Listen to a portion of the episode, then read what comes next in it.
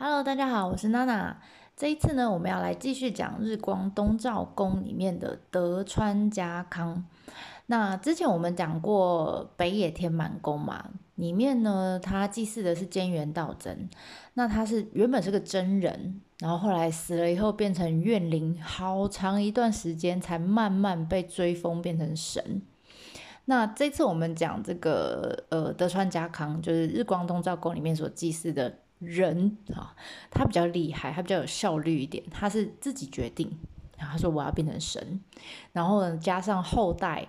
呃，经由这个日光东照宫的新建啦，等等，加上一些这个风水五行的配置等等，用这些方式把他的阿公，哈，就是德川家康变成神的。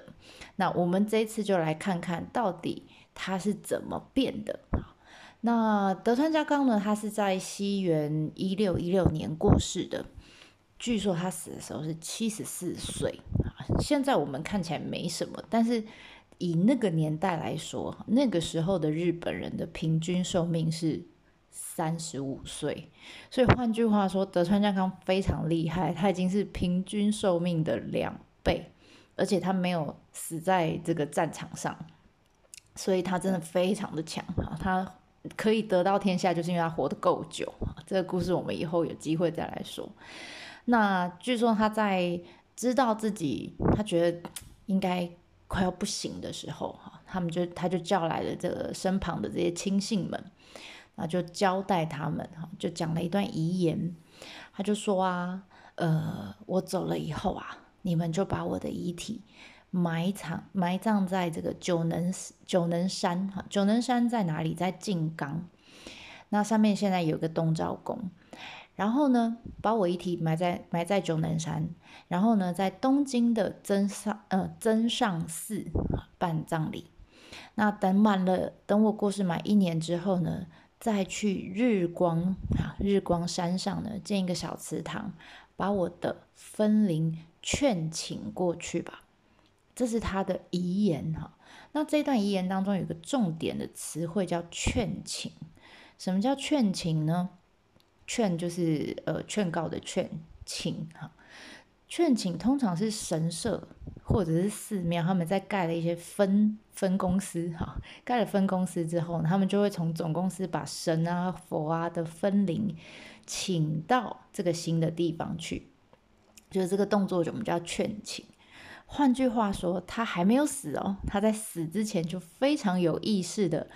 呃，把自己当成神啊，他希望他在死了以后呢，也可以永远看护着自己辛苦一手辛苦创建的公司，也就是江户哈，还有保佑自己以后的整个家族，就是德川幕府家。所以啊，这个时候在旁边呢，呃，听这段遗言的亲信里面有一个是比他更长寿。更厉害的这个呃长辈啊，比他还老哦，他已经七十四岁，但他这个长辈比他还老。那这个长辈是谁呢？他是一个和尚，叫天海啊。那据说他活到了一百零八岁，所以很多日本的文章里面呢，就会叫他怪僧，很奇怪的僧侣这样。那这个天海和尚呢，他在生前，他在七十岁的时候。才被德川家康重用，那他的身份就相当于他的宰相啊，参谋总长兼国师的角色，因为有时候还要卜卦啊什么的哈。好啦，那所以家德川家康不管在任何事情上，不管是打仗啦，或者是在政治，我要怎么统治，我要用什么政策，还有江户城要怎么盖啊，这个风水，还有任何的仪式等等，多多少少都会向这个长辈呃请意，甚至还问他这个哎怎么长寿啊，都会问他这个老人家长寿的秘诀是什么。所以对家康来说，这个呃天海和尚是非常重要的一个人。但很神奇的是，天海和尚他在七十岁之前，就是认识德川家康之前呢，他的身世几乎没有记录啊，就好像突然冒出来的一个人一样。那突然冒出来来帮助德川家康。那所以有人就猜测，他其实用他的年纪来推反推的话，其实呢，他可能曾经就是那个织田信长的属下明智光秀，也就是后来谋反的那个属下。那后来逃走了，好逃走了，然后就变身哈，成为这个天海，然后来帮助德川家康。但我自己觉得。嗯，他搞不好是现代人穿越回去的，搭什么时光机之类的，要不然他怎么可以知道这么多事情，又活这么久，对不对？是不是很合理？好了，这我猜的哈。好啦，那于是德川家康就死了嘛。那天海呢，就照着他的遗言来做后续的一些处理啦。嗯，譬如说他死了以后呢，大家就在想。啊，那我们要怎么来追封德川家康？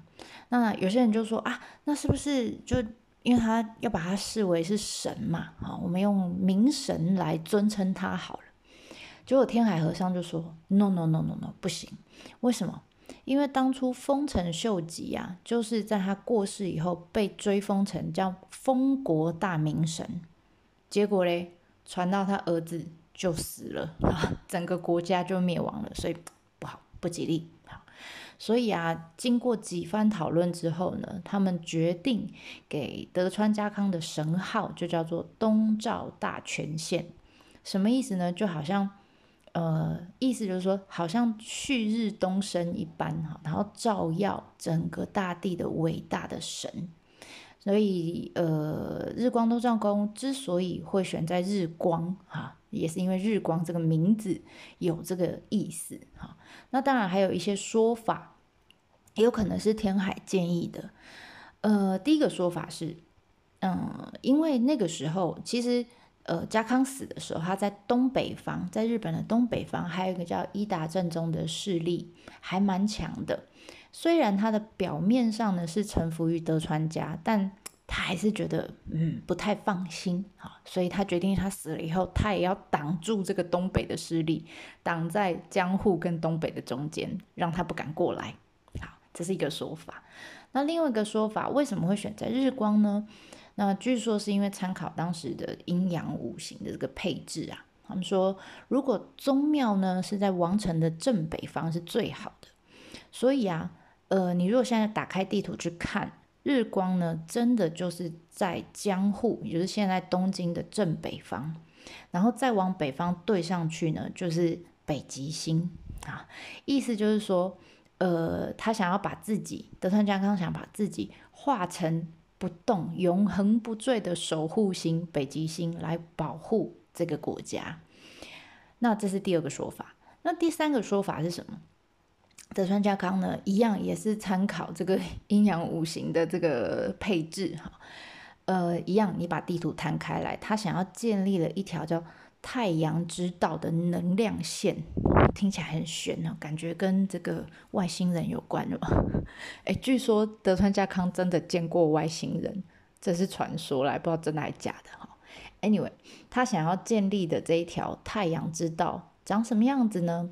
他说：“如果啊，你把日光东照宫跟九能山，一个是他过世以后他想要葬的地方，另呃一个是他刚过世的时候入葬的地方，所以这个连线中间呢，刚好穿过了富士山。那富士山的日文谐音又叫富喜，富吉，富喜就是不死的意思，不死哦，哈。然后加上。”九能山上面，家康不是有他的墓吗？他的墓的正门是正朝的西方的。那西方是什么地方呢？就是他的出生地，叫冈崎。这地方现在这大概在爱知县的东边。那这样子的连线，哈，这样子一个有点像呃枯字形的连线，这个呃，他们就叫做太阳之道。穿过富士山，又穿过德川家康出生、过世，还有入葬的地方，等等等。Anyway，聚集这些因素，所以他们觉得啊，应该要选在日光这个地方。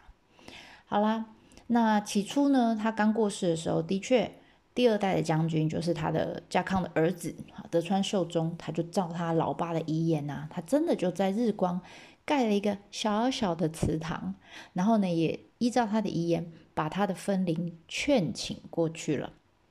那到第三代的家光啊，就他孙子。上一集我们有讲，他的孙子之所以可以这个巩固他的权力，顺利当到将军，就是因为阿公帮他嘛。所以他觉得阿公不应该在这么小的祠堂里面委屈着，所以啊，他就着手开始改造，然后扩建这个小祠堂，变成我们今天看到的这个样子。那一般来说啦，那个时候的国家建设。江户幕府他们都会号召全国的藩主，就是呃，相当于我们现在县市长，哈，然后号召这些县市长们出钱出力。那一方面呢，可以省自己的成本；二方面呢，又可以削弱这些这个首长的势力啊，跟财力，这样他们就不会造反了嘛，不会谋反。没有没有钱呐，好，不能谋反。所以啊，这个国家建设算是一举两得啊。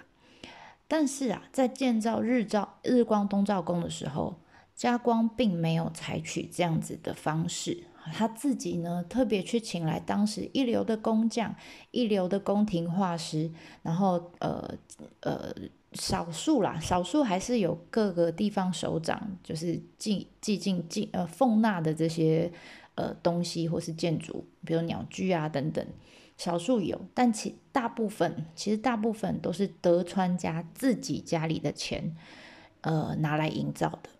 所以啊，据说啦，呃，里面的现在我们叫国宝或叫重要文化财，总共有五十五栋这么多。据说花了当时花的钱，相当于哈，他们换算成现在日币来说，相当于现在日币花了四百亿，四百亿日币，而且不是只有建造，后续的营运啊、维修费用全部都是江户幕府。自己就德川幕府自己掏腰包出来的，因为他们想要这个用到最好的啊，他们不希望啊，有些县市长如果让他们出钱的话，他们可能会省成本啊，省东省西的。No，我们全部都用最好的。好，所以相跟其他，比如说用来打仗的城啊，或者是有些用来炫富的官邸啊等等，跟这些相比哈。家光他其实盖这个富丽堂皇的日光东照宫，主要是用来表示他对阿公非常强烈的尊敬、还有爱、还有感谢。而且据说他过世的时候，就是家光自己过世的时候，他一样跟属下交代，他说他要葬在他阿公的旁边。所以你现在去东照宫的旁边呢，有一个叫大游院的地方，那。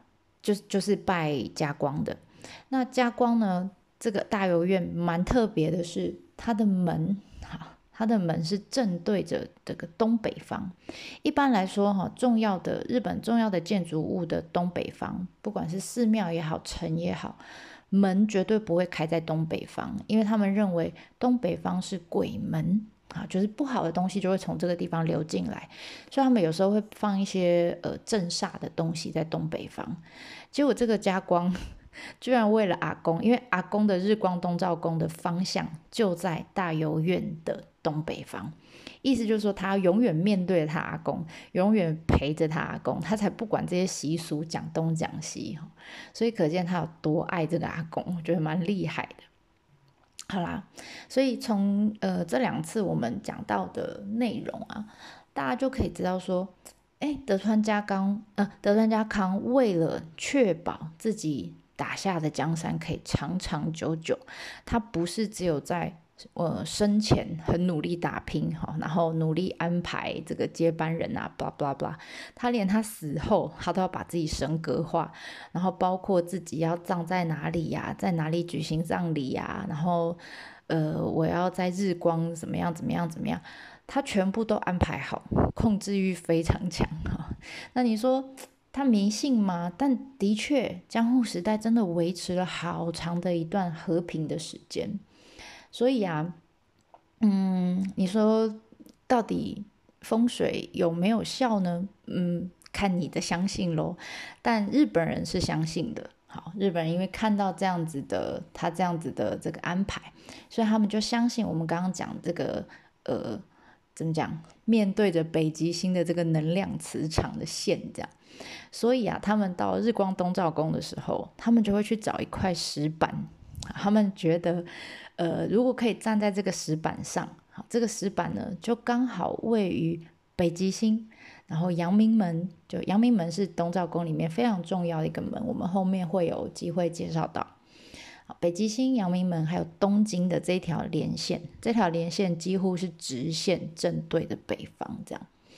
那他们就会去特别找这块石板，这块石板在哪里呢？在它的呃玉水社的旁边，啊，鸟居的前面。这如果你想要知道图的话，建议你可以看文字版，啊，上面有写。那我觉得蛮厉害的是，以那时候的。量测技术来说，其实并没有那么发达哈。但呃，你如果去看文字版，有一张照片，他们真的就是阳明门的后面正中央正对着北极星，然后旁边所有的星轨是绕着这个北极星在转的。所以看到这个的时候，日本人就觉得哇，这能量实在太强大了哈。所以呢，他们就会特别去找在那一块石板，站在石板上面。然后呢，欣赏最漂亮的阳明门跟北极星，然后好好的这个深呼吸一番，他们觉得这样就可以把好运带回家。好，OK，那这个是呢，我们呃就这个日光东照宫的背景的部分，我们稍微做了一个讲解。那下一次开始呢，我们就会带着大家走进去。日光东照宫里面，看看有哪一些细节很粗逼，然后可以来细看的。